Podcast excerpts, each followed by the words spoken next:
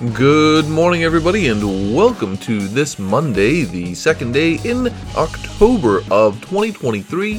I'm your host, Michael Kimmett, bringing you four of the most crucial current events in cyber and technology that you need to make it through your work week. We're going to start in hospitals. If you were trying to get healthcare in Michigan recently, you may have had a substantial delay. McLaren Insurance and Healthcare Systems, that operate 13 hospitals and other facilities around Michigan, had to close the networks of 14 different facilities, meaning that patient records could not be accessed, appointment data could not be accessed, and other crucial equipment could not operate effectively. Now, the ransomware group known as Black Cat or ALPHV took credit for the attack and they have been targeting hospitals a lot recently. And they actually gain access to target networks a variety of ways. They work with a variety of criminals, and this can range from phishing and social engineering employees over social media, for example, and targeting employees with phishes over uh, text message or SMS message. And they can also target vulnerable components that have flaws that are public. So if you work at a hospital, particularly on the IT side, just know that you need to review your patching cycle to make sure that you're up to date from critical flaws.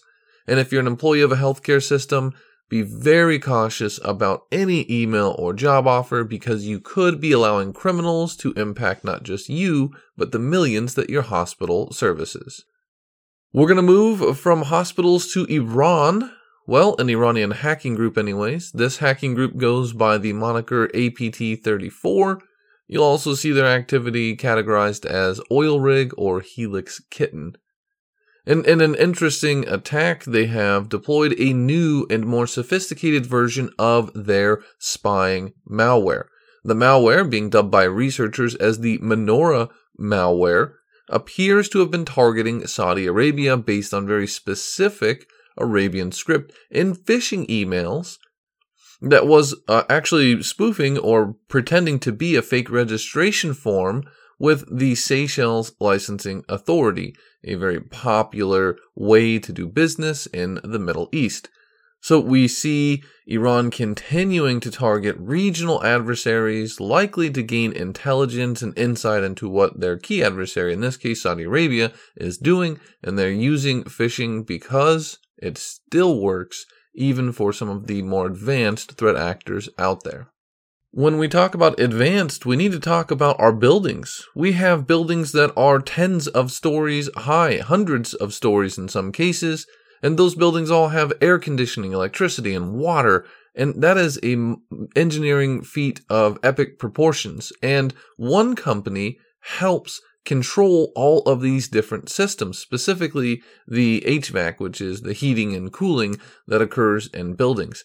That company, Johnson Controls, has confirmed in an SEC filing the claims of the ransomware group Dark Angels that they were targeted by the ransomware group. And not only were they targeted, but a huge volume of data was stolen, which could, in theory, allow attackers like Dark Angels or whoever they sell the data to to target controls for buildings, which sounds really alarming. You don't want to be on the 50th floor of a building and suddenly your heat is turned up to maximum. This could be very problematic. It also could include things like the automatic doors or, in some extreme cases, elevator controls. So, this could be catastrophic if hackers were to take advantage of this data uh, the Department of Homeland Security confirms in an internal memo, according to multiple press reports, that their floor plans for buildings were also compromised. And there are many nation state and espionage elements that would certainly want to know how to impact, bypass, or otherwise affect those buildings. And so, as we rely on technology for these wonders of engineering marvels, we need to be very cautious and concerned about how those are controlled as far as all the different systems necessary for such buildings and what we're doing to cyber secure not just the systems themselves, but the companies who operate on the data supporting those buildings. We're going to end today in North Korea. North Korean cyber actors have, according to a number of researchers, uh, specifically as uncovered by the security company ESET, targeted an aerospace company in Spain. And this is pretty normal as far as what North Korea is interested in. Their ballistic missile program requires aerospace data. They are looking to expand their military capabilities in the aerospace domain. And so stealing information relevant to that particular vertical is something to be expected. But what is interesting about this particular attack is that it was successful because the North Korean actors tracked as Lazarus Group posed as fake recruiters from the social media company Meta, who operate Facebook, WhatsApp, and many other uh, elements of its social media empire.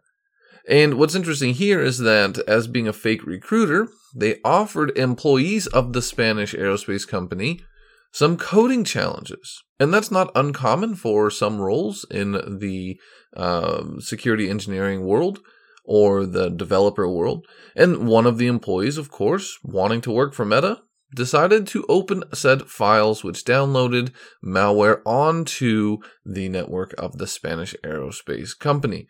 And this kind of spearphishing campaign is something that threat actors whether that's criminals or nation states like North Korea, are employing. It is effective.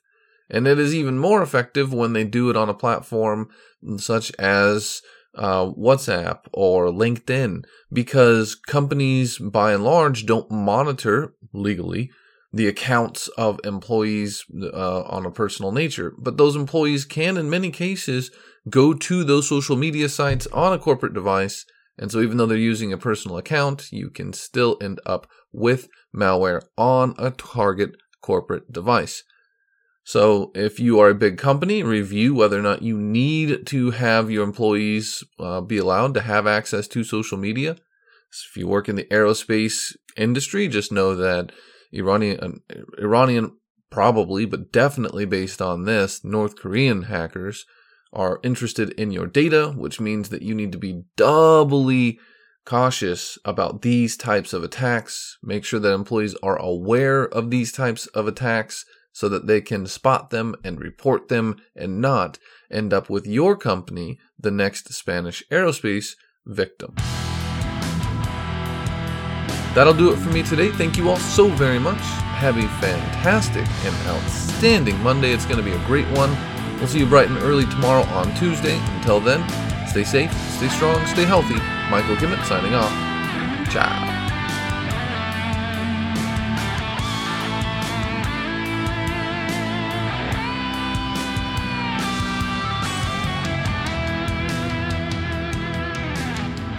Welcome back, listeners. Today's tip of the cap goes to scientist Fiammetta Pagano and the co authors of their CERN research team because they won the Roberts Prize, which goes to the best paper published in physics. And the award winning paper actually describes a huge advance. The title of the paper is Advances in Heterostructured Scintillators Toward a New Generation of Detectors for TOF PET and describes how heterostructured scintillators could be used to improve the coincident time resolution of time flight PET detectors. And this is critical for advancing our understanding of the universe. It's critical for physics and it goes to highlight that the CERN research team continues to be a premier team in the scientific world. So, to you, Fiammetta, and your co authors on this paper, a sincere tip of the cap for your dedication to science and STEM, and please keep on physicsing.